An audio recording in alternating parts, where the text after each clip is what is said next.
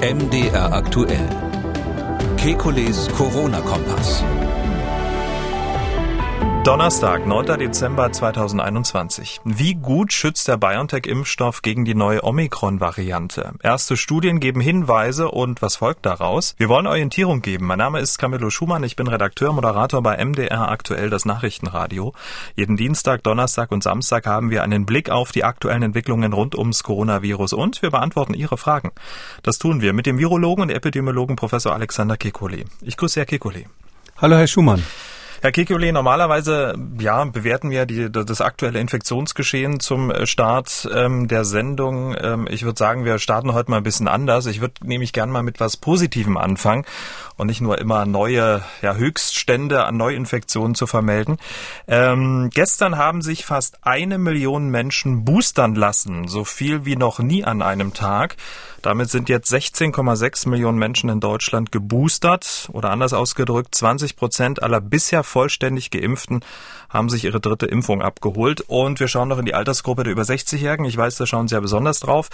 In der Altersgruppe der über 60-Jährigen haben sich von den bisher 87 Prozent vollständig Geimpften rund 38 Prozent ihre Boosterung abgeholt, Tendenz steigend. Das ist doch was, oder?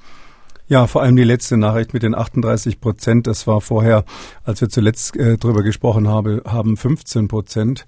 Und ähm, da ist offensichtlich der Groschen gefallen, dass das wichtig ist. Also man kann nur nicht oft genug sagen, die, dass sich junge Leute boostern, auch jetzt aus Angst vor Omikron und sonst was oder äh, vor Ankündigungen, dass man vielleicht die Boosterung braucht, um Freiheiten genießen zu können. Ähm, das ist ähm, alles nicht falsch äh, aus Sicht derer, die das machen, aber wenn der Impfstoff knapp ist und die Ressourcen für die Impfung knapp sind, dann muss man die Alten zuerst, ähm, man kann es vielleicht so sagen, allererste Priorität hat, hat die Impfung von insbesondere natürlich älteren Menschen, aber allen Menschen, äh, von allen Erwachsenen, ähm, äh, wenn es eine Erstimpfung ist. Da kann man so sagen, dass man bei Älteren mit einigen tausend Impfungen schon ein Leben retten kann. Ähm, und bei den Boosterungen ist sozusagen der Faktor, der, wo es um den Lebensschutz geht, ähm, auch in der gleichen Größenordnung, wenn es alte Menschen sind nochmal. Aber bei den Jüngeren ähm, muss man schon sehr, sehr viele Menschen boostern, um ein einziges Leben zu retten. Und deshalb kann ich nur sagen, first things first, die ersten Dinge muss man, die wichtigsten Dinge muss man zuerst erledigen. Also wenn jetzt schon fast die Hälfte der bisher vollständig äh, geimpften über 60-Jährigen ähm, geboostert sind, ähm, wenn das jetzt so weitergeht, dann könnte das für diese Altersgruppe ja ein hoffentlich entspanntes Weihnachten werden. Ja, äh, abgesehen davon, dass wir noch die drei Millionen Ungeimpften haben in der okay. Gruppe. 38 Prozent als fast die Hälfte zu bezeichnen, ist auch, ist auch optimistisch. Aber ja, es steuert ja auf die Hälfte zu. Eben, deshalb, das ist das, was deshalb, ich sagen wollte. Wir sehen, dass das Fass, das Glas fast halb voll ist. Und das ist ja eigentlich was Positives. Und eine Zahl, die ebenfalls ja Motivation sein sollte, die kommt vom Statistischen Bundesamt. Das hat kurz vor der Sendung jetzt ganz frische Daten zur Übersterblichkeit geliefert. Die Corona-Pandemie hat zu einer Übersterblichkeit geführt, nicht zu knapp. Von März 2020, Beginn der Pandemie, bis Februar 21 starben fast 71.000 Menschen mehr als das Jahr davor. 7,5 Prozent mehr, um genau zu sein. Das nicht, und das sagt jetzt das Statistische Bundesamt, das ist nicht allein durch die Alterung der Bevölkerung erklärbar, sondern maßgeblich durch die Pandemie, sagen die Daten. Also ein Zeitraum, in dem es keine Impfstoffe gab, beziehungsweise gerade begannen, ihre Wirkung zu entfalten. Das lässt doch hoffentlich hoffen, oder? Ja, also natürlich ist es so, dass wir jetzt durch die ähm, durch die Impfung in eine bessere Lage kommen. So viel Tote werden wir nicht mehr haben. Und man muss immer mit, mit berücksichtigen, dass natürlich schon bei diesen älteren Zahlen die natürliche Alterung mit dabei ist. Wenn man die rausrechnet, ähm, haben wir gerade mal überschlagen, wird es um die 50.000 Tote sein, die jetzt äh, in der Pandemie als Exzessmortal, äh, äh, Exzesssterblichkeit, als Übersterblichkeit ähm, ähm, einzustufen sind.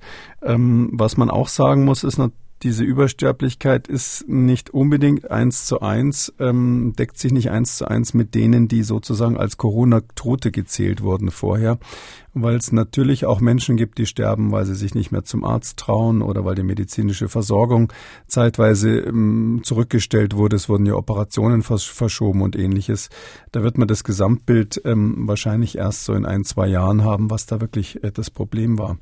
Aber insgesamt kann man sagen, für diejenigen, die immer so zweifeln, ist jetzt Covid überhaupt so eine schlimme Sache oder nicht? Kommt es überhaupt zu einer Übersterblichkeit? Dann kann man sagen, wenn hier so ein ganzes Jahr mal abgebildet wurde, ähm, ist es außer Frage, dass hier mehr als der sogenannte Ernteeffekt ähm, vorhanden ist. Also mehr als der Effekt, dass Menschen, die sowieso innerhalb der nächsten Wochen gestorben wären, eben durch Corona frühzeitig gestorben sind. Hm. Und wer sich jetzt vielleicht auch überlegt, naja gut, jetzt sind das wirklich schon drastische Zahlen und sich vielleicht doch noch impfen lassen möchte, kleiner Funfact am Rande. Impfzeit ist übrigens Arbeitszeit. Laut SARS-CoV-2 ähm, Arbeitsschutzverordnung Paragraph 5 werden Arbeitgeber verpflichtet, Impfung während der Arbeitszeit zu ermöglichen. Also ähm, da mhm. muss man jetzt nicht Warum sind die alle, stehen die alle draußen im Regen und schimpfen nicht?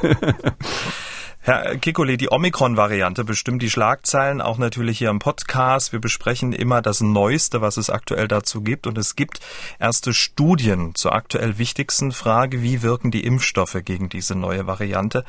Hm, diese hm, Daten dieser Studien wollen wir gleich besprechen. Bevor wir das machen, lassen wir kurz den neuen Bundesgesundheitsminister Karl Lauterbach zu Wort kommen. Ganz kurz, für ihn lassen die Ergebnisse dieser Studien, die wir gleich besprechen werden, nur einen Schluss zu. Die Impfung ist nur ab abgeschlossen, wenn man dreimal geimpft wurde. Tja, das würde auch bedeuten 2G nur noch für dreifach Geimpfte. Wäre das auch Ihre Schlussfolgerung aus den Hinweisen, die wir jetzt haben? Hm, mit Verlaub, nein, das würde ich ein bisschen anders sehen, können wir vielleicht ausführlich diskutieren, aber so kurz gesagt, ähm, wenn ein Medikament halt immer schlechter wirkt, äh, dann zu sagen, ihr müsst noch mehr davon nehmen, damit er gewisse, ähm, gewisse Qualifikation erfüllt, ähm, das ist, glaube ich, der falsche Weg. Wir werden uns gleich ähm, der Bewertung dieser Aussage nähern. Es gibt, wie gesagt, drei Auswertungen zur Wirksamkeit des Impfstoffs von BioNTech Pfizer gegen die Omikron-Variante. Die wurden gestern vorgestellt. Eine von BioNTech selbst, das ist so eine Pressemitteilung, dann eine von äh, Alex Seigelf und Kollegen vom National Health Research Institute in Südafrika und eine von der Virologin Sandra Ziesek und Kollegen von der Uni Frankfurt. Fangen wir mal mit den beiden Preprints aus Südafrika und Frankfurt an. Das Preprint aus Südafrika, das wurde gestern veröffentlicht. Das aus Frankfurt erst heute. Gestern hatte Frau Ziesek ja nur Teile aus der Studie getwittert. Ähm, die Veröffentlichung erst ein paar Stunden her. Sie haben sich's ähm, angeschaut. Ist quasi noch ganz warm. Ja, also das sind ähm, extrem äh, mit heißer Nadel ge gestrickte Daten, wenn man das so sagen darf. Ähm, das sind diese Neutralisationsessays, die da gemacht wurden, sowohl in Südafrika als auch in Frankfurt, übrigens auch in anderen Städten. Es gibt ähm, ähm inzwischen aus Tirol schon Daten und aus anderen Gegenden der, der Erde, auch aus Schweden gibt es schon erste Ergebnisse. Ähm, und da ist das, was man gemacht hat, immer das Gleiche. Im Prinzip, dass man in Nachtschichten eingelegt hat, um die Isolate, die man hat von, von der Omikron-Variante, also quasi Omikron-Virus abgenommen von einem Patienten, der positiv war, und die gibt man dann ähm, in der Zellkultur zusammen mit äh, Seren von Menschen, die ähm, wieder gesund geworden sind nach einer Erkrankung oder die geimpft wurden.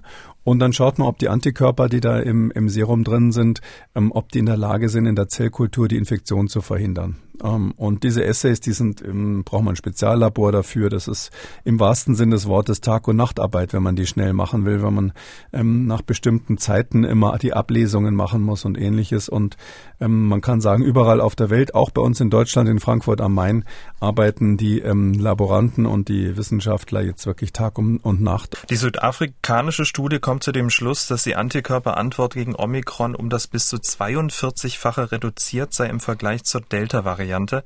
Die Frankfurter Studie kommt zu einem ähnlichen Ergebnis, dass die Antikörperantwort um das 37-fache abgenommen hätte. Was sagen Sie zu diesem Ergebnis? Ja, das ist natürlich Mist, das kann man ganz klar sagen. Aber Mist ist ja nur halb so schlimm, wenn, wenn er sozusagen vor, vorhersehbar war oder vorher, wenn man damit schon gerechnet hat. Ja, die, die Analysten an der Börse sagen, sie haben das schon eingepreist vorher. Also wir wussten ja, dass diese Variante ähm, wahrscheinlich in der Lage ist, so ein Immune Escape zu machen. Das heißt also, fürs Immunsystem doch anders aussieht ähm, als das Delta oder anders aussieht als die vorherigen Varianten. Ähm, man kann sich das so vorstellen, dass so die Oberfläche von diesem S-Protein, also dieses äh, Oberflächenprotein, dieses Spike-Protein, was außen an dem Virus dran ist, an dem SARS-CoV-2, ähm, das ist ja ähm, nicht so was Glattes, sondern das sind, ist ein ganz langer Faden letztlich aus einzelnen Aminosäuren, so ein Proteinfaden, und der ist sehr kompliziert verknäult. ähm, oh, so ähnlich wie so ein Wollknäuel, wo die Katze länger mitgespielt hat. Und dieser Wollknäuel hat je nachdem, von welcher Seite man dann draufschaut, bestimmte Oberflächenstrukturen und die werden erkannt vom Immunsystem. Es ist sogar noch komplizierter. Die können sich bei dieser Erkennung auch noch mechanisch bewegen, verändern und dadurch die Struktur kann dann sozusagen einrasten. Also der Antikörper oder auch die T-Zelle, die sowas erkennt, kann richtig andocken da. Und ähm, das war schwer vorherzusehen anhand, anhand der Mutationen, aber es sah schon sehr danach aus. Ich habe mir das inzwischen auch nochmal genauer angeschaut, als, als wäre das so, dass äh, hier die, die Epitope, die da erkannt werden, wie wir sagen, das sind die sogenannten immundominanten Epitope. Das ist das, was das Immunsystem besonders gerne mag. Also das Immunsystem hat so Teile an Proteinen, wo es irgendwie eher drauf anspringt, so wie Schmidts Katze quasi, äh, ist es dann da scharf auf bestimmte Strukturen, weil es denkt, das könnte besonders interessant oder besonders gefährlich sein. Und wir wissen aus der Immunologie, wie die ungefähr aussehen müssen und genau diese Epitope sind eben leider verändert. Ähm, das heißt, die Antikörper binden erwartungsgemäß schlechter bei Menschen, die ähm, immunisiert wurden. Ähm, bei der südafrikanischen Studie wurde ähm, speziell BioNTech ähm, genommen, weil das dort eine Studie war, die, die, die quasi Daten von BioNTech, BioNTech geimpften hatte.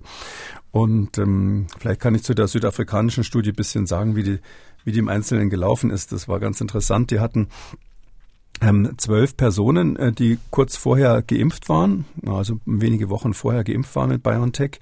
Und die Hälfte von denen hatten interessanterweise zusätzlich eine ähm, durchgemachte Covid-Infektion, und zwar vorher. Die hatten vorher eine Covid-Infektion und wurden dann geimpft. Und ähm, was man da eben sieht, ist, dass eben die, gegen die alle miteinander eine sehr gute Immunantwort haben gegen den ursprünglichen Nord, äh, äh norditalienischen Typ, also diesen B1-Typ oder wir nennen den auch D614G nach der Mutation, die der damals hatte. Und da ist die Immunantwort sehr gut. Man sieht es an diesem Titter, den man quasi ähm, braucht, um ähm, die ähm, um die Virus Viren zu neutralisieren. Also dieser Virusneutralisationstitter, also die, der, das ist der Kehrwert quasi der Konzentration, die man braucht an Serum, um die Viren zu stocken, stoppen. Ähm, und der ist hier bei 1320 ungefähr gewesen. Das ist ein sehr, sehr guter Wert. Das heißt, zunächst mal gegen die ursprüngliche Variante hatten sowohl die Genesenen als auch die Genesen und Geimpften natürlich eine Bombenantwort. Und von diesem sehr guten Wert ist es dann deutlich abgestürzt, eben, wie Sie schon gesagt haben, äh, in der Größenordnung um, um 41-fach ähm, runter auf einen Wert von 32, also von 1320 auf 32 ist dieser entscheidende Wert hier runtergegangen. Vielleicht muss man zur Erklärung ähm, Folgendes sagen, ohne jetzt die technischen Details so auszublättern. Das ist ein sogenannter geometrischer Mittelwert. Düster, düstere Erinnerungen an die Schule werden da wach. Es gibt ja verschiedene Mittelwerte. Normalerweise sprechen wir ja immer so vom arithmetischen Mittelwert, wo man also die Einzelwerte addiert mhm. und dann durch die Zahl der einzelnen Punkte teilt. Und bei diesem geometrischen Mittelwert, das war die Sache, wo man die einzelnen Werte multipliziert und dann die Wurzel zieht oder den dritte oder vierte Wurzel und so weiter. Warum ist das wichtig? Das ist deshalb wichtig, weil ein Faktor von 41 klingt so brutal hoch,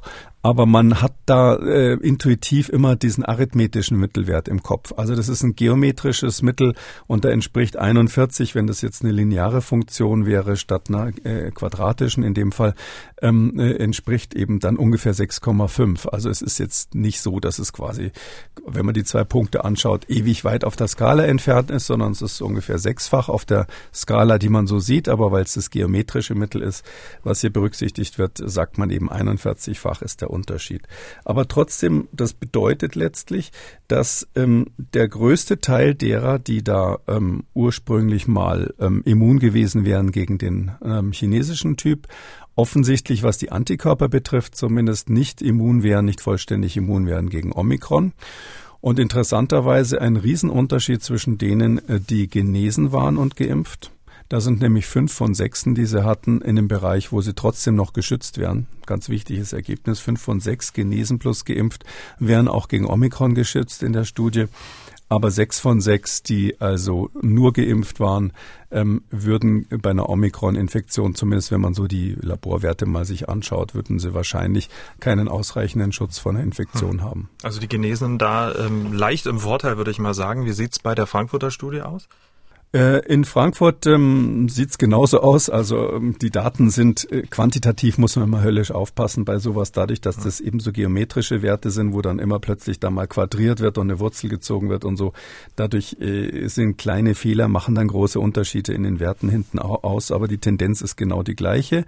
Ähm, die, ähm, das CISEC-Labor, da muss ich wirklich sagen, da es ja ein deutsches Labor ist, darf man das mal sagen. Also wirklich Hut ab. Diese, diese Studie die ist extrem aufwendig gemacht. Die haben viel mehr Daten als die Südafrikaner. Ich würde sagen, nach dem, was ich jetzt sehe, ist es weltweit die Studie, die die meisten Daten auf den Tisch legt zum Thema Omikron und ähm, Antikörper nach bei Genesenen beziehungsweise Geimpften.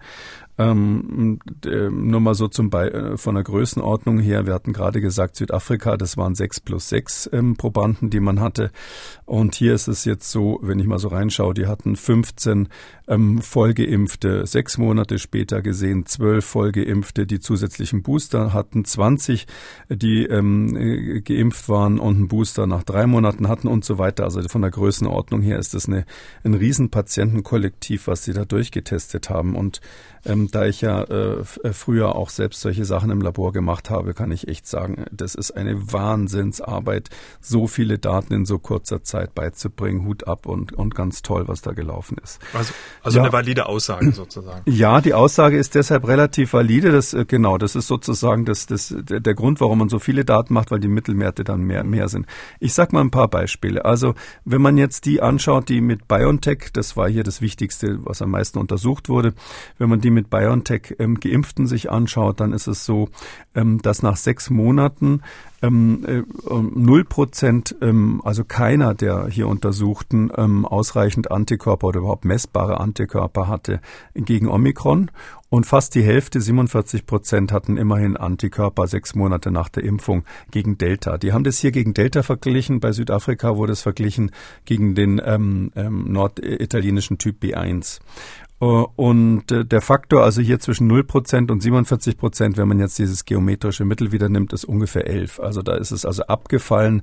Die Schutzwirkung äh, gegen Delta gegenüber Omikron ist abgefallen bei Vollgeimpften nach sechs Monaten um den Faktor 11. Also kann man so grob sagen, zehnfach abgefallen. Das ist ähm, auf jeden Fall so schlecht, dass man nicht mehr davon ausgehen kann, ähm, dass das ein guter Schutz ist, weil ja auch schon wir wissen, dass die, die, der BioNTech-Impfstoff zumindest in einer höheren Altersgruppe auch gegen Delta nicht ausreichend schützt. Da gibt es ja viele Durchbruchinfektionen.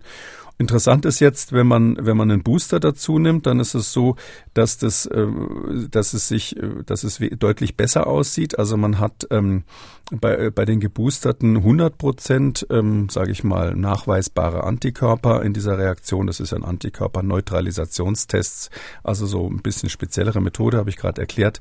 100 Prozent Antikörper bei denen, ähm, die also äh, geboostert sind ähm, und ähm, zwei, allerdings zwei Wochen vorher geboostert wurden, ganz kurz vor vorher und äh, das äh, gegen Delta und ähm, ungefähr 60 Prozent ähm, gegen, äh, gegen ähm, Omikron. Das heißt also, das ist das Einzige, was ich da so rausziehe, was so ein bisschen optimistisch stimmt. Wer gerade eben geboostert wurde, zwei Wochen vorher und nicht zu alt ist, der hat eben dann, ja, der hat eben dann ähm, noch 60 Prozent nachweisbare Antikörper wenigstens. Nachweisbar heißt leider nicht, dass die dann auch genug sind, um zu schützen. Aber da ist zumindest was passiert. Da ist das Immunsystem nicht völlig naiv bezüglich diesem Virus.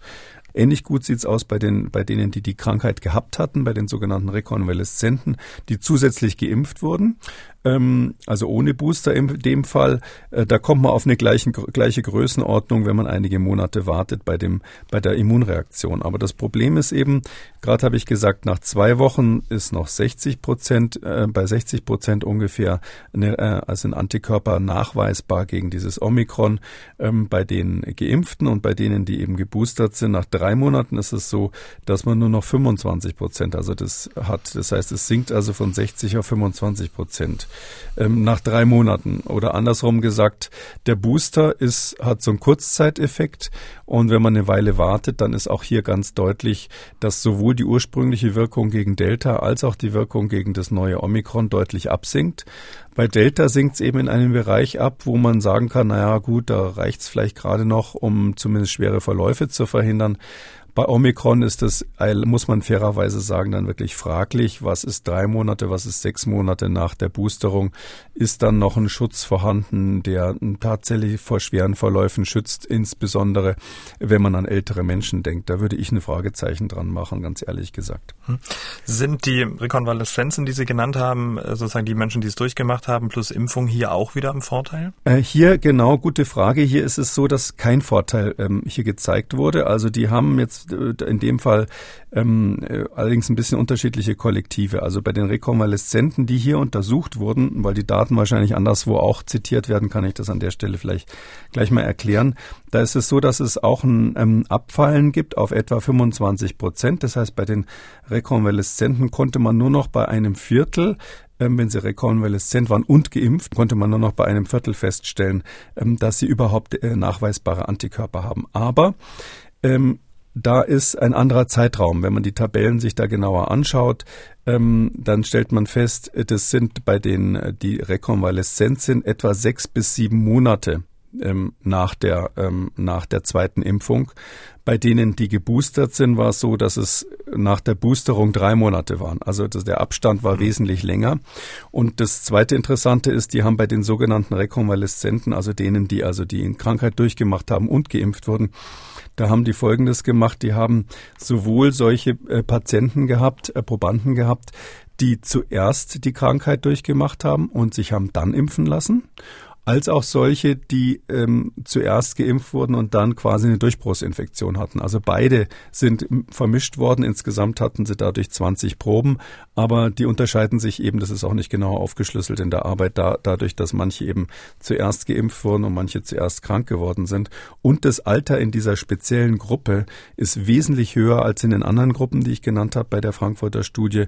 Die sind 68 bis 93 Jahre alt gewesen. Also das waren aus irgendwelchen Gründen fast nur ähm, alte und sehr alte Patienten. Und bei denen ist es so, dass äh, man sagen kann, die, die, der Zustand nach durchgemachter Infektion ähm, ähnlich gut oder schlecht ist wie der Zustand nach Impfung plus Boosterung ähm, bei denen, die keine Infektion durchgemacht haben. Aber wie gesagt, die waren, äh, die, die keine Infektion hatten, waren jünger und der Abstand zur, zur letzten Impfung war deutlich kürzer. Okay, aber es gibt zumindest jetzt einen ein Hinweis, dass die Antikörper ähm, dann in Verbindung mit Omikron eben wesentlich schlechter wirken. Ähm, das heißt aber nicht, dass die Reduktion der Antikörper ähm, die Impfung bis zu 40-fach äh, schlechter wirkt. Ne? Wir wissen ja, dass Antikörper nur ein Teil der Immunantwort sind. Ja, die Hoffnung besteht jetzt darin, dass die T-Zellen irgendwas erkennen. Also die von dieser, von dieser, wir haben ja letztlich drei Elemente der Immunantwort. Das eine ist, äh, sind die Antikörper, gehört zu dieser sogenannten adaptiven Immunantwort, also das trainierte, gelernte Gedächtnis. Ähm, da ist es so, dass man sagen muss, die sind ganz klar in einem sehr schlechten Zustand. Die werden uns hier nicht groß, groß schützen. Ähm, da gehe ich davon aus, dass man auf jeden Fall ähm, bezüglich der Infektion ähm, durch Omikron kaum einen Vorteil hat, wenn die Impfung lange zurückliegt. Also da wird die, wird die Schutzwirkung ganz minimal sein. Wir haben ja auch schon andere Studien bei Delta gehabt, wo die Schutzwirkung bezüglich Infektion auf, auf 20 Prozent und ähnliches runtergegangen ist. Das wird hier im gleichen Bereich oder noch schlechter sein. Ähm, bezüglich der schwereren Verläufe wissen wir nicht genau, welche Rolle die Antikörper spielen. Das ist immer unsere Hoffnung, dass der zweite Teil der Immunantwort, nämlich diese T-Zellen, ähm, was bringen könnten. Dass die, das sind ja die Zellen, die erkennen zytotoxische T-Zellen, wenn eine Zelle vom Virus befallen ist, also wenn so ein Virus in so einer Schleimhautzelle in der Lunge steckt, irgendwo in einer Atemwegszelle steckt, wenn das Virus drinnen ist, dann erkennt so eine zytotoxische T-Zelle das von außen und vernichtet dann diese Zelle. Das klingt ein bisschen martialisch, ist aber ganz wichtig, weil dadurch kann das Virus sich nicht vermehren und wenn dann die eigene Zelle da eine kaputt gegangen ist, ist das zunächst mal nichts Schlimmes. Da wissen wir, dass die bisschen andere Strukturen erkennen, aber die Krux bei den Impfstoffen ist eben diese RNA-Impfstoffe, die produzieren ja nichts anderes als das S-Protein. Also die machen ja nichts anderes als dieses Spike-Protein ähm, vom ähm, Coronavirus ähm, künstlich herzustellen.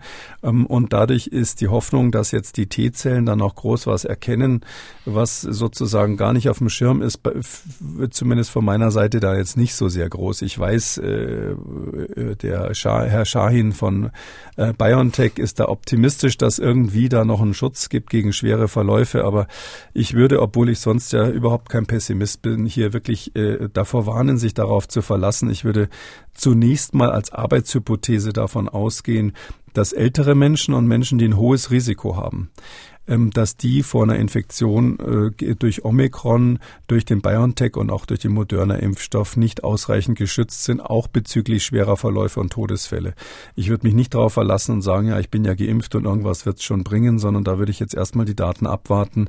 Da sind auch eben, äh, wenn man sich die Struktur dieses äh, der Impfstoffe und die Struktur dieses neuen Virustyps anschaut, ist es einfach so weit auseinander, dass ich da, da nicht ruhig schlafen könnte, wenn ich mich sozusagen dem Risiko aussetze.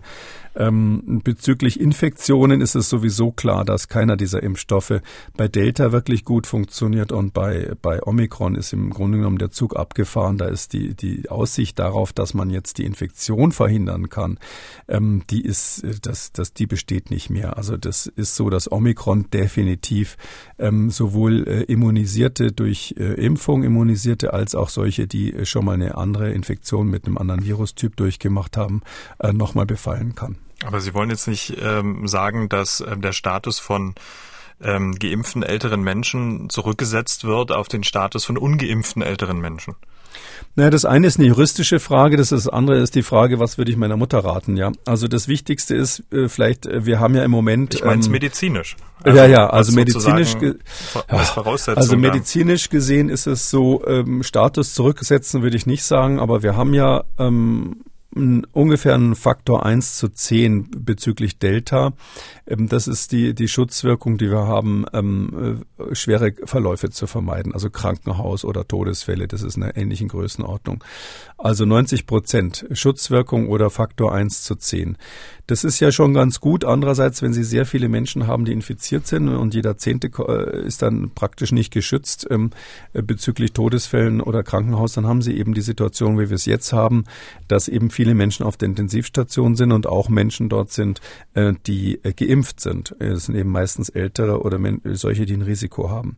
Wenn Sie jetzt das nochmal reduzieren um einen Faktor 10, sage ich mal ganz vorsichtig. Hier sprachen wir gerade von einem, von einem ähm, geometrischen Mittel, Mittel, also Differenz der geometrischen Mittel vom Faktor 40 oder ähnliches, aber ich sage einfach mal nur 10, dann sind sie ja nicht mehr, haben sie nicht mehr 90 Prozent ähm, ähm, äh, quasi Schutzwirkung, sondern äh, also nicht mehr 10 Prozent, die da durchbrechen, sondern einen wesentlich höheren Anteil. Ähm, und das würde ich ganz ehrlich gesagt dann nicht mehr riskieren. Also da würde ich dann sagen, wenn jetzt der, dieser Schutz nochmal sich reduziert, ähm, dann würde ich nicht wagen, als Geimpfter zum Beispiel auf eine 2G-Veranstaltung zu gehen, wenn ich weiß, dass Omikron da ist. Aber nochmal, wir haben mhm. das Virus noch nicht im Land. Und wir müssen uns aber darauf einstellen, dass unsere Konzepte, dass wir davon ausgehen, dass doppelt Geimpfte geschützt sind ähm, äh, ähm, bezüglich, bezüglich schwerer Krankheitsverläufe. Die müssen möglicherweise dann, falls Omikron kommen sollte, das ist ja noch gar nicht äh, geschrieben, ähm, dann müssten wir die möglicherweise überdenken oder wirklich hoffen, dass dann ein anderer Impfstoff zur Verfügung steht. Okay, also Omikron ist ja schon im Land. Sie meinen, es ist noch nicht dominant und führt möglicherweise noch nicht zu Problemen. Ne? Das ist wahrscheinlich das, ja, was Sie sagen das, wollen. Genau, das ist ein, okay. ja mit mhm. im Land meine ich dominant. Also mhm. ist Omikron ist ja noch lange nicht die dominante dominante Variante. Und es ist auch nicht gesagt, dass es dominant wird. Wir haben natürlich Vermutungen, dass es ähm, ähnlich gut infektiös sein könnte wie Delta. Ähm, es ist auf jeden Fall, hat sich in Südafrika durchgesetzt, aber dort eben von dem Hintergrund, dass dort keine anderen Varianten jetzt großartig äh, zirkuliert sind. Es war ja kein massiver, ähm, sage ich, keine massive Delta-Welle mehr vorhanden. Ähm, viele Menschen dort ähm, ähm, waren auch vorher mit Beta in Südafrika infiziert, was es bei uns ja gar nicht so gab, ähm, so dass jetzt nicht klar ist, ähm, warum sich dieses Omikron dort durchsetzen konnte. Eins ist sicher, es hat eine Fähigkeit, Menschen, die äh, wahrscheinlich Beta infiziert oder auch auf jeden Fall auch Delta infiziert sind, waren, ähm, solche nochmal anzustecken. Ähm, das reicht völlig aus, um den Anstieg in Südafrika zu erklären. Da brauchen Sie nicht als Erklärung zusätzlich noch die Vermutung, dass es besonders kontagiös, also besonders hoch ansteckend als Virus wäre und noch ansteckender als Delta. Ähm, das wird manchmal so formuliert in den Medien, aber das ist keineswegs so. Es breitet sich schneller aus, aber vor dem Hintergrund, dass es eben diejenigen nochmal infizieren kann, die die anderen beiden Viren schon abgekriegt haben oder die geimpft wurden mit einem der Impfstoffe. Mhm.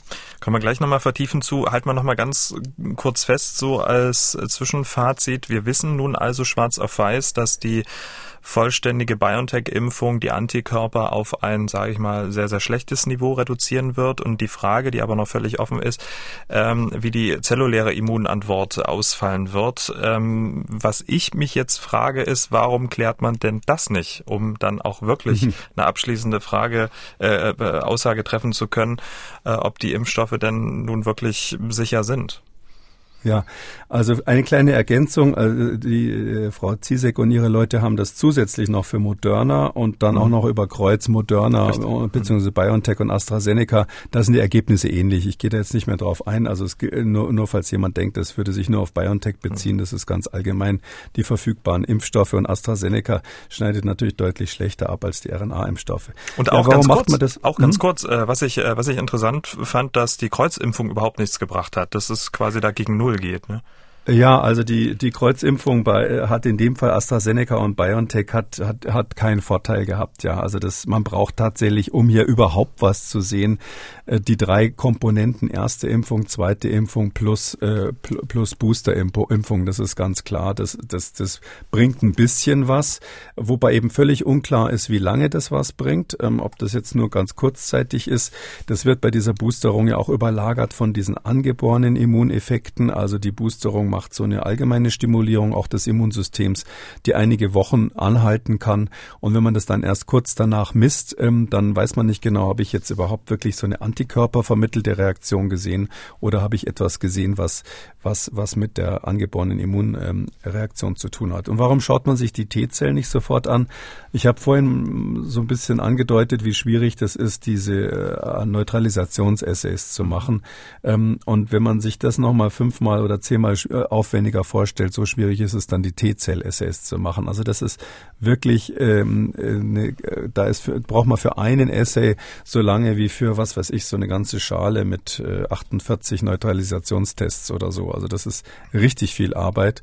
Und es wird natürlich im Moment gemacht und es ist ganz sicher, dass das BioNTech das auch machen lässt. Die haben ja da in Texas ein Labor, was darauf spezialisiert ist an der Uni, ähm, so als Partnerlabor und gibt auch viele andere auf der Welt, die das versuchen. Es können aber auch nicht so viele. Und mhm. die, die das können, machen es halt meistens experimentell im kleinen Stil, ja, die machen dann zwei, drei solche Essays und, und schreiben dann normalerweise eine Publikation hinterher. Und wenn sie jetzt aber statistische Daten brauchen, wo sie am liebsten den Mittelwert von 100 Patienten hätten, dann ist es schwierig. Man kann vielleicht noch Folgendes sagen, dieses äh, Omikron, ähm, diese Variante ist, ist deshalb auch schwer einzuschätzen, weil es gibt ähm, dort, ähm, die hat sich ja offensichtlich parallel entwickelt und es gibt ganz viele unterschiedliche Ausprägungen dieses, dieser parallel entwickelten Welt dort. Das ist wie, wenn Sie, wenn Sie plötzlich so ein, irgendwo so eine ökologische Nische entdecken mit ganz neuen äh, Spezies, die da rumlaufen. Die sehen ja ganz anders aus, haben ähnliche Eigenschaften wie das, was wir schon kennen von den anderen Varianten. Aber da gibt's dann auch wieder untereinander Unterschiede. Zum Beispiel gibt's jetzt einen Omikron-Typ, von dem wir wissen, dass er diesen S-Dropout nicht hat. Also, dass dieser Test auf dieses S-Oberflächenprotein ähm, Protein, den man äh, oder Oberflächengen, den man bei der PCR normalerweise verwendet, in Deutschland nicht so sehr, aber im Ausland häufig, dass dieser Test ausfällt. Äh, bei Omikron war ja ein Hinweis überhaupt, dass da was nicht stimmt und dass es eine neue Variante gibt. Jetzt weiß man, ähm, dass es äh, Omikron, einen Omikron-Typ gibt, der das gar nicht zeigt, der also in diesem normalen, an diesem normalen S-Dropout gar nicht zu erkennen wäre. Die Stealth-Variante, ne? Die Stealth, manche sagen dann Stealth-Variante, so Tarnkappenbomber-Variante, das ist natürlich völlig der Versuch, versuchen, manche, ja, also auch Virologen versuchen scheinbar manchmal in die Schlagzeilen zu kommen. Also es ist so, ähm, ja, das ist, äh, Mai, die ist halt bei dem Test, den wir in Deutschland sowieso nicht aufnehmen, also so ein Dreifachtest, wo drei verschiedene Targets untersucht werden in der PCR und das dritte Target eben dann im S-Gen liegt, also in diesem Spike-Gen. Da fällt eins der drei Targets aus. Das war die, so hatte man ja auch Alpha entdeckt damals und so ist jetzt auch Omikron in Südafrika entdeckt worden, aber das haben eben nicht alle Und es ist auch klar, dass ähm, sonst insbesondere bei diesen Neutralisationstests, was ich höre, äh, die, die Kollegen aus Schweden haben das kürzlich berichtet, ähm, da, da gibt es eine extreme Variabilität. Also wenn Sie da bei verschiedenen Patienten und verschiedenen Virusisolaten gucken, wie gut sind die Neutralisationstitter von den Antikörpern, also wie gut schützen die Antikörper nach Impfung oder nach durchgemachter Infektion vor diesem Omikron, da kriegen Sie eine ganz breite Streuung von Ergebnissen. Und deshalb bin ich so ein bisschen vorsichtig, jetzt endgültige Resultate äh, mhm. des endgültig zu bewerten. Okay, also wir warten auf ähm, die, die ja, äh, zelluläre äh, Immunantwort und äh, wie die Tests da ausfallen. Ähm, wir haben jetzt gerade die äh, beiden Studien, Preprints, äh, besprochen Südafrika und Frankfurt. Ich habe ja eingangs auch BioNTech erwähnt. Die haben so eine Pressemitteilung gestern ähm, veröffentlicht und beim Lesen dieser Pressemitteilung äh, hatte ich dann ganz, ganz viele Fragezeichen, gerade wenn man äh, das vor Augen führt, worüber wir gerade gesprochen haben. BioNTech selbst hat die Wirkung von drei Impfungen getestet, also ähm, zwei Impfungen plus Booster. Ergebnis, eine dritte Dosis, schreiben sie, erhöht die neutralisierenden Antikörpertiter im Vergleich zu zwei Dosen gegen die Omikron-Variante um das 25-fache. Der Titer nach der Auffrischungsimpfung sind vergleichbar mit den Titern, die nach zwei Dosen gegen, gegen den Wildtyp-Virus beobachtet wurden. Also da war ich völlig verwirrt, als ich das dann gelesen habe. Können Sie mir das erklären? Ehrlich gesagt nicht wirklich. Also ähm, was eigentlich viel wichtiger ist, ist ähm, bei solchen Pressemitteilungen immer, was die Pharmaunternehmen nicht sagen. Okay, was haben, haben, Sie nicht eben, gesagt? Sie haben eben gesagt, ähm, dass, dass wenn man boostert, dass es dann 25 mal besser wird, angeblich. Aber Sie haben nicht gesagt, wie gut oder schlecht es ohne Booster ist. Und das ist ja mal das, was einen erstmal interessiert weil 25 mal 0 ist auch 0, nicht? Und ähm, daher ist die Aus Ansage 25 mal besser. Irgendwie, wenn man nicht dazu sagt, von welchem Wert man ausgeht, ähm, so ein bisschen, sieht so aus, als hätten sie halt irgendwas Positives rauskramen wollen. Ähm, wir haben ja schon mal ähm, festgestellt, dass es erstaunlich ist, dass ähm, eigentlich die Daten aus Südafrika und jetzt auch die neuen Daten aus Deutschland, vielen anderen Ländern aktuell kommen, die jetzt alle zusammen. Wahrscheinlich wird es heute im Laufe des Tages noch weitere Informationen dazu geben. Die sagen ja alle letztlich das Gleiche. Äh, falls diese Omikron-Variante kommen sollte, würde sie Durchbruchsinfektionen machen bei den Impfungen und auch bei den bereits ähm, Immunisierten, durch äh, Infizierten, also die die Krankheit durchgemacht haben. Wobei ganz klar ist, die, die die Krankheit durchgemacht haben und geimpft wurden, das sind sozusagen die, die gegen Omikron offensichtlich am besten geschützt werden. Moderna sagt das Gleiche. Moderna hat auch sofort gesagt, ähm, wirkt nicht so gut äh, gegen Omikron. Natürlich im Hinterkopf nochmal, Moderna hat nur einen kleinen Marktanteil weltweit und wäre natürlich glücklich, wenn es ein Reset bei den Impfstoffen gäbe, ähm, weil ähm, sie das erste, sozusagen den ersten Satz gegen Pfizer verloren haben. Und wie beim Tennis ist man dann froh, wenn der Satz zu Ende ist und der nächste Satz kommt. Und ähm, das wäre eben mit den äh, an Omikron angepassten Impfstoffen. Darum hat Moderna gleich gesagt, die vorhandenen Impfstoffe von Moderna wirken nicht so gut gegen Omikron.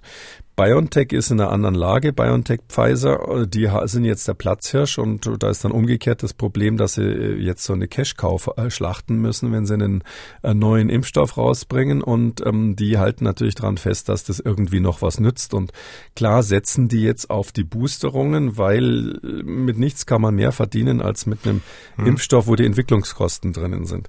Drum finde ich, wenn so dieses wirtschaftliche Interesse ganz offensichtlich ist, ist, ist es noch wichtiger eigentlich, dass der Hersteller sehr genau die Daten auf den Tisch legt und sagt, wie er das gemacht hat, was er da gemacht hat, wie er das bewertet. Und mhm. BioNTech hat ja auch angekündigt, dass die Zahlen auf den Tisch kommen. Darum würde ich mal sagen, brechen wir nicht den Stab über sie, sondern warten wir mal ab, was, was da rauskommt, wenn die Daten dann vorliegen. Ja, aber nichtsdestotrotz, das stimmt, äh, nichtsdestotrotz schreiben sie ja, der Titer nach der Auffrischung äh, ist vergleichbar mit dem Titer nach zwei Dosen gegen den Wildtyp. Also wir, wir haben ja eine Zahl.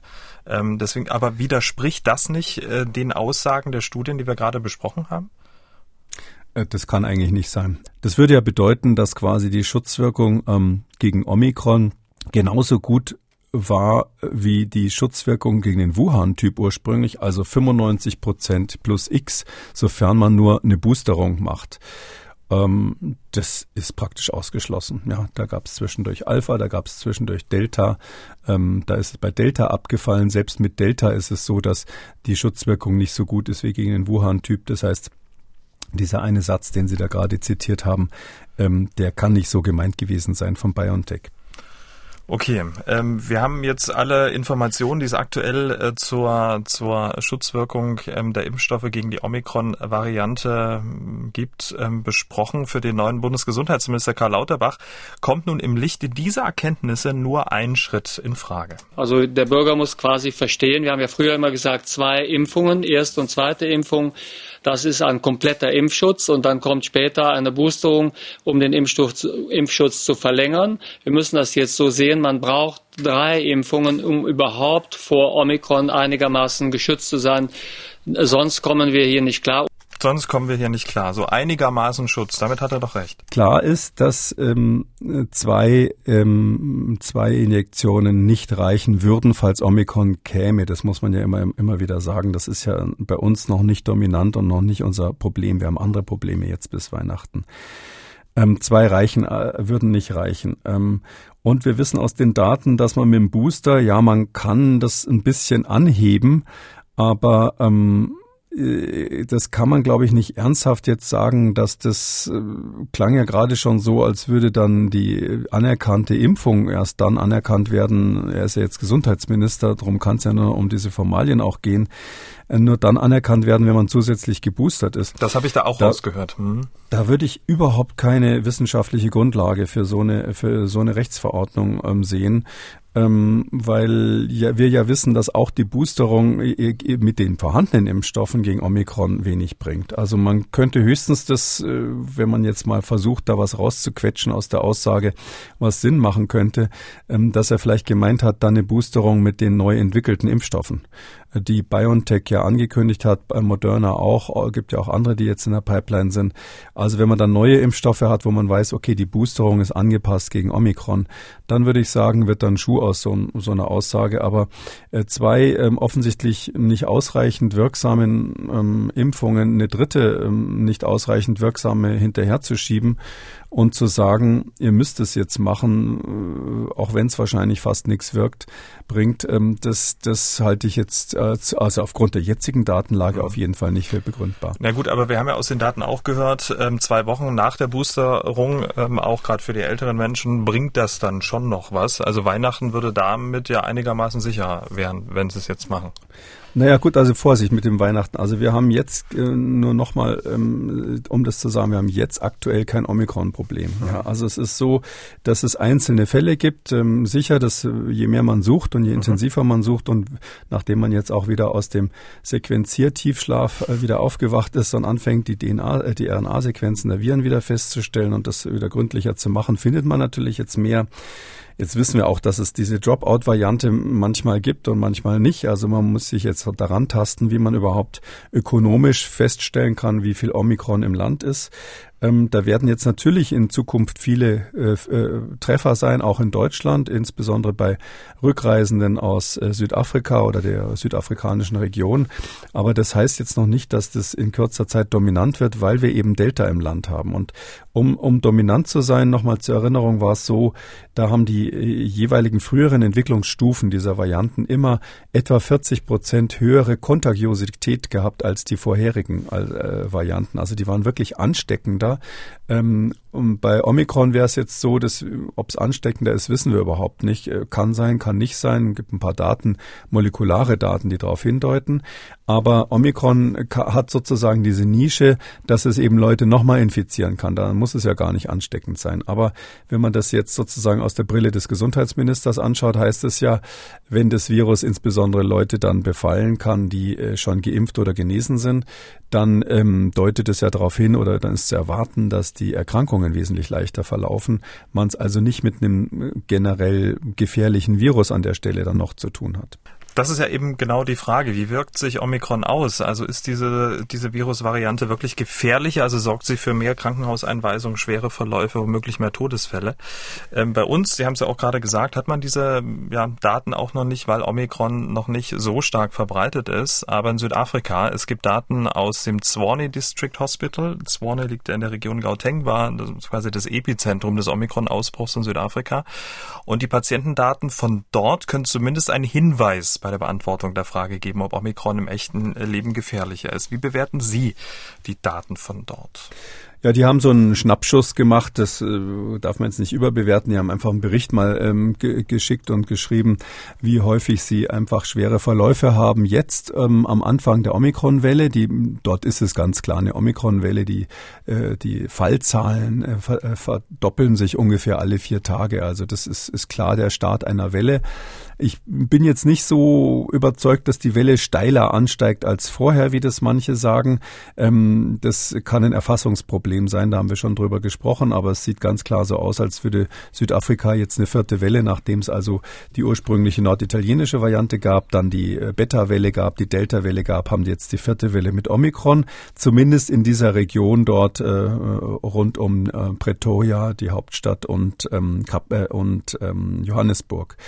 Ähm, und ähm, was man dort sieht, ist, dass eben, und das ist in dem Krankenhaus auch berichtet, erstaunlicherweise, anders als bei den vorherigen Wellen, ähm, eben nicht die Menschen alle an den Beatmungsgeräten liegen, die da ins Krankenhaus kommen. Es kommen ja sowieso immer nur die ins Krankenhaus, die, sage ich mal, wirklich bedürftig sind. Also äh, in diesen Regionen der Welt ist man jetzt nicht so großzügig mit Krankenhausbehandlung wie in Deutschland, wo quasi man wegen jedem Wehwehchen dahin geht. Also meine Erfahrung ist auch aus Südafrika, obwohl das natürlich ein weit entwickeltes Land ist, ähm, dass man dort, wenn man im Krankenhaus ist, doch eher deutlich schwerer kranke Patienten auch hat.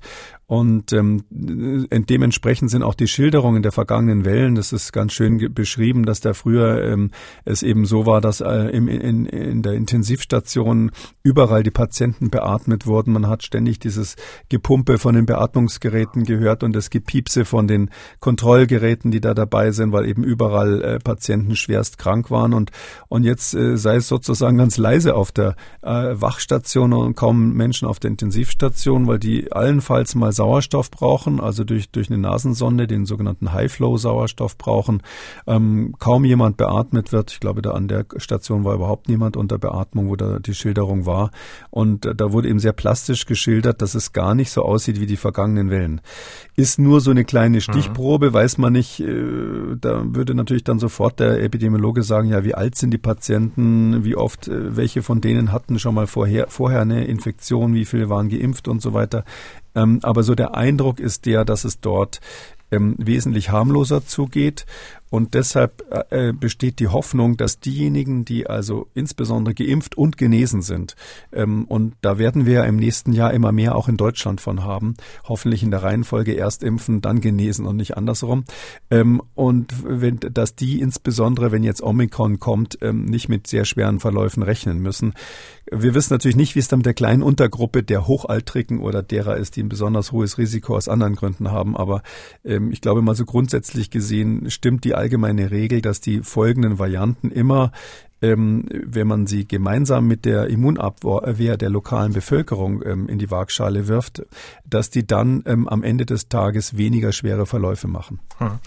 Ähm, das wäre sozusagen die Hoffnung, die da mitschwingt. Ähm, Ihr Kollege Christian Drosten, er sagt, in Südafrika handelt es sich um Wiederansteckung von Menschen, die schon einmal oder sogar zweimal mit dem Coronavirus infiziert waren.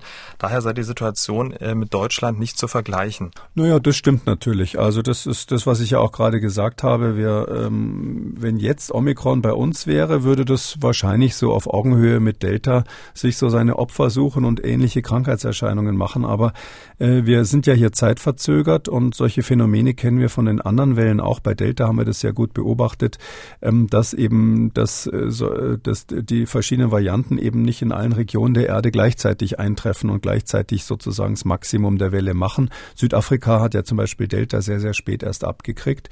Ähm, und ähm, deshalb ist schon davon auszugehen, dass wir noch ein bisschen Zeit haben. Also man kann ganz klar sagen, es ist wichtig, sich die Zeit zu kaufen. Es war absolut richtig und zum ersten Mal auch schnell genug, dass man hier ähm, den, den, den Import der Viren so ein bisschen kontrolliert jetzt. Also sicher ist das natürlich nicht. Irgendwas tröpfelt da immer nach. Ein paar Viren sind natürlich im Land und vermehren sich, aber man äh, wird das Ansteigen der Omikron-Variante in Deutschland durch diese Maßnahmen, dass es jetzt Quarantäne für Einreisende aus Südafrika gibt, natürlich eigentlich äh, bremsen können und hat sich da wertvolle Zeit erkauft. Ähm, das ist daher sehr theoretisch, wenn, wenn Christian Drosten sagt, ja, wenn Omikron jetzt da wäre bei uns, ja, da, da hat er natürlich recht. Aber die Hoffnung ist ja die, dass wir im nächsten Frühjahr durch Impfung und auch durch natürliche Infektionen dann eine Mischung haben, wo die Bevölkerung insgesamt so weit äh, durchimmunisiert ist, auch bei uns, dass es für die meisten ähm, so ist, dass falls dann Omikron überhaupt käme, dass wir dann ähm, keine immunologisch naive Bevölkerung mehr haben bezüglich Omikron oder bezüglich SARS-CoV-2 und ähm, dass dadurch das Omikron bei uns äh, möglicherweise ähnlich leichte Verläufe wie, wie in Südafrika machen könnte. Sicher weiß man es natürlich nicht, weil äh, der immunologische Background, wie das dann so schön heißt, ähm, der ist ja in Südafrika so, dass die äh, noch diese Beta-Variante zwischendurch hatten und man weiß jetzt nicht, ob eine vorherige Infektion mit Beta möglicherweise vorteilhaft ist, wenn Omikron Omikron daherkommt. Also das sind dann so die ganz akademischen Fragen. Aber unterm Strich sage ich mal, ähm, ich gehe davon aus, dass wenn wir es schaffen, die, äh, die Omikron-Welle, die dann vielleicht mal kommt, oder auch jede andere Welle dann. Omikron ist ja nicht der, der letzte Zug, der hier durchfährt. Ähm, jede andere Welle von neuen Varianten, wenn wir bis dahin ähm, durch Impfung und dann wahrscheinlich auch durch Infektionen, die stattgefunden haben, insgesamt die Bevölkerung an dieses Virus gewöhnt haben, äh, dass dann auch eine neue Variante uns nicht mehr groß beeindrucken wird. Hm. Und ähm, an die Adresse der Ungeimpften hat ähm, Christian Drosten gesagt, es könnte sein, dass die Krankheitsschwere nicht nur nicht verringert ist, es könnte sogar sein, dass sie erschwert wird, denn das Virus vermehre sich deutlich stärker bei Omikron. Viel Virus, viel Krankheit. Da, da würde ich gerne, würde ich ihn fast gerne fragen, wo die Daten dazu sind. Also ich kenne die Daten nicht, aber man muss ja auch sagen, äh, Christian Drossen leitet das Coronavirus-Referenzlabor. Möglicherweise hat er Daten, die jetzt bei der Frau Ziesek nicht nachzulesen waren. Also ähm, meines Wissens gibt es noch keine Daten darüber, wie schnell sich Omikron vermehrt. Und das ist nur zum Erklären, was er da meint. Also wenn, wenn so ein Virus zum Beispiel stärker an den Rezeptor bindet, diesen ACE2-Rezeptor, und wir wissen, dass es Omikron an den gleichen Rezeptor wieder bindet, dann könnte es sein, das ist dieser Rezeptor, den das Virus braucht, nochmal zur Erinnerung, um äh, bei den Atemwegen des Menschen in die Zellen einzudringen. Es hält sich daran quasi fest, um in die Zelle einzudringen. Und wenn die Bindung besser ist, dann genügt eine kleinere Dosis von Virus. Und kleinere Dosis von Virus heißt zum Beispiel, dass jemand, der das Virus ausgehustet hat, weiter wegstehen konnte oder dass es irgendwie um die Ecke geweht wurde und nur noch ein paar einzelne Viren in einem Luftzug vorhanden waren, die, die dann aber ausreichen würden, äh, diese geringe Dosis für eine Infektion. Dann sagen wir, das Virus ist stärker infektiös oder technischer Ausdruck dafür heißt, das Virus ist stärker kontagiös. Ähm, diese Vermutung, die der Christian Drosten da aufgestellt gestellt hat, die würde eben voraussetzen, dass das Virus eine stärkere Affinität zu diesem ACE2-Rezeptor hat. Wir wissen, dass es Mutationen hat ähm, ähm, im Vergleich zu Delta, auch im Vergleich zu den anderen Varianten, genau an der Stelle in dieser sogenannten rezeptorbindenden Domäne, RBD heißt die, und auch in anderen Domänen, die da eine Rolle spielen in diesem, in diesem S-Protein, äh, die tatsächlich theoretisch zu einer guten, verbesserten Bindung an diesen Rezeptor führen könnten. Aber das muss überhaupt nicht so sein, weil da ganz viele Faktoren eine Rolle spielen und dieses Virus ja insbesondere eine ganz eigene Entwicklung genommen hat da in Afrika. Und dadurch, dass es eben mm, offensichtlich mm, aus einer ganz eigenen Nische kam, eben entweder durch eine lang übersehene Entwicklung in afrikanischen Ländern oder vielleicht Patienten, die mit HIV infiziert und immunsupprimiert waren oder so. Dadurch hat es ja quasi seine, seine Nischenentwicklung jetzt gehabt und ist jetzt plötzlich in der Welt draußen. Und da wissen wir nicht wirklich, ob diese Änderungen oder diese, diese Abweichungen, ob die wirklich zu einem Vorteil führen bei der Infektiosität oder bei der Kontagiosität oder ob das nur eine andere Variante ist, eigentlich das gleiche Ergebnis zu produzieren für das Virus. Und ähm, die Daten, die man bräuchte, um das festzustellen, da müsste man nochmal ganz andere Experimente machen, die sind nochmal aufwendiger. Und zwar macht man da sogenannte Pseudoviren typischerweise. Ähm, da nimmt man jetzt ähm, ein Testvirus, was man im Labor gut handeln kann. Ähm, interessanterweise ist das häufig das HIV, also das Virus, was diese Immundefektkrankheit AIDS macht. Ähm, das wird so ein bisschen umgebaut und dann setzt man an einer Stelle dieses Virus ein Gen ein, was genau für diesen Rezeptor, dieses Spike-Protein, also nicht den Rezeptor, sondern das Spike-Protein auf dem Virus kodiert. Ähm, und dann mm, lässt, vermehrt man dieses künstlich hergestellte rekombinante Virus, wie wir sagen, das vermehrt man dann in der Zellkultur und schaut dann, ob diese Viren sich dann schneller vermehren können, wenn dann nur eine kleine Veränderung in diesem Rezeptor ist. Und da kann man jetzt direkt zwei Varianten machen. Eine, die genauso aussieht wie Omikron, eine, die genauso aussieht wie Delta, vielleicht noch als drittes, damit es mehr Spaß macht bei dem Pferderennen, noch eine, die aussieht wie Alpha oder so ähnlich. Und dann lässt man die quasi, äh, misst man die Vermehrungsgeschwindigkeit mit diesen Pseudoviren, die heißen Pseudoviren, weil sie eben künstlich zusammengesetzt sind. Und äh, dann kann man genau sagen, wenn da ein Unterschied ist, dann liegt's wirklich genau an dieser Bindung an den Rezeptor. Und so, so testet man äh, in der Zellkultur quasi die Infektiosität, wenn ich mal sagen kann, äh, sagen darf. Und ähm, das, diese Experimente sind aber noch nicht gemacht worden. Und da bin ich auch ziemlich sicher, dass die nicht an der Charité gemacht wurden, sonst, sonst hätten sie das sicherlich schon längst getwittert. Okay, also noch ein großes Fragezeichen an äh, die Frage, ob Omikron tatsächlich ansteckender ist. Ähm, Herr Kikuli, um mal einen Strich drunter zu ziehen, so ein kleines Fazit zu ziehen zu Omikron, die Impfstoffe und was uns in den nächsten Wochen ähm, erwartet. Also ich bin optimistisch, dass wir bis Weihnachten keine Dominanz von Omikron bekommen werden und das äh, dann kommt erstmal Neujahr und wir müssen uns jetzt die nächsten Wochen mit dem Problem befassen, was wirklich hier ist. Und das ist die Delta-Variante. Das ist im Grunde genommen egal, ob die Variante Delta, Omikron oder sonst wie heißt, aber es ist ja einfach ein Fakt, dass auch da schon die Impfstoffe keinen vollständigen Schutz, insbesondere vor der Weitergabe des Virus bieten. Und es ist einfach ein Fakt, dass wir im Moment völlig überlaufene Intensivstationen haben. Das heißt, ähm, der jetzt äh, glücklicherweise zu beobachtende Rückgang der Inzidenz oder dieses Plateau der Inzidenz, das müssen wir mindestens halten. Wir müssen zusehen, dass die Inzidenz abnimmt, die Zahl der Neuerkrankungen, weil wir uns auf keinen Fall eine stärkere Krankenhausbelastung leisten können. Und da haben wir bis Weihnachten viel zu tun mit ganz normalen, nicht pharmakologischen Interventionen. Natürlich wird man weiter boostern, insbesondere die Risikogruppen, die Alten muss man boostern, das ist extrem wichtig. Aber wir werden ähm, weiterhin Maßnahmen treffen müssen, damit die Inzidenz äh, in einem vertretbaren Bereich bleibt. Ähm, das heißt nicht unter 50, wie es noch vor einem Jahr war, aber sie muss auf jeden Fall so weit runterkommen, dass man vom Gesundheitssystem das äh, verantworten kann. Und dann werden wir so ähm, mit Ach und Krach über die Weihnachtsfeiertage segeln. Und dann kann es schon sein, dass im neuen Jahr ähm, dann irgendwann das Omikron-Thema relevant wird, dass man plötzlich feststellt, Mensch, das löst das Delta ab. Ich halte es aber auch für genauso gut möglich, um das nochmal zu betonen, dass dieses Omikron es gar nicht schafft, sich bei uns dann durchzusetzen. Das ist äh, durchaus möglich, dass das nur so eine kleine Nachwelle kommt, die möglicherweise so spät ist, dass dann der Sommer uns wieder hilft ähm, und dass das dann ein Thema für den nächsten Herbst wird, wo die Impfstoffhersteller ja dann schon in den Startlöchern stehen mit den äh, neu angepassten Impfstoffen. Das ist der Weihnachtswunsch ähm, von Professor Kikuli an die Sequenzierungslabors in Deutschland. Ja.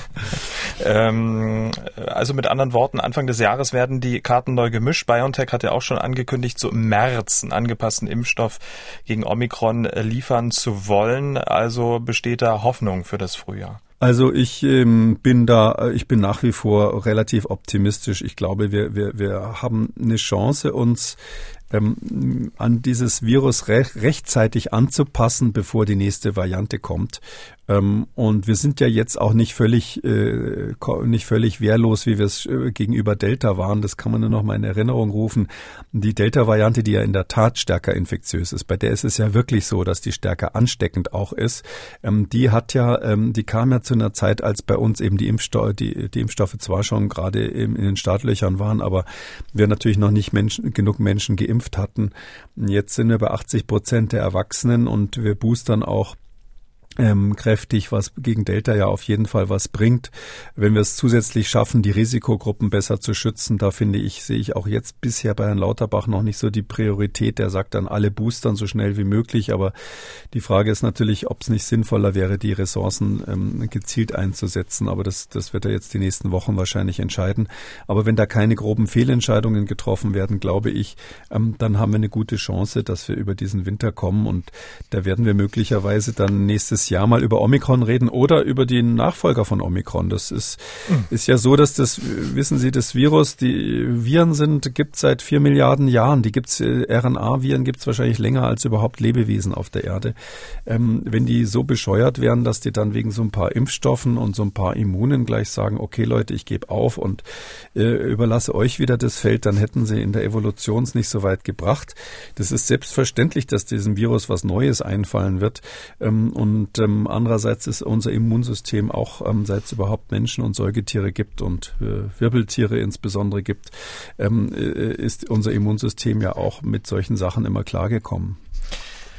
Und an dieser Stelle ein wichtiger Hinweis. Alle Studien, alle Preprints, alle wissenschaftlichen Statements, die wir hier im Podcast besprechen, können Sie sich gerne in Ruhe daheim auf der Couch äh, selbst zu Gemüte führen, denn alle Dokumente werden in der Schriftversion dieses Podcasts für Sie natürlich verlinkt. Wenn die Kollegen und Kolleginnen der, die Schriftversion dann fertig haben, finden Sie alle Angaben auch zum Nachlesen unter Audio und Radio auf mdr.de und dort einfach Kekules Corona-Kompass auswählen.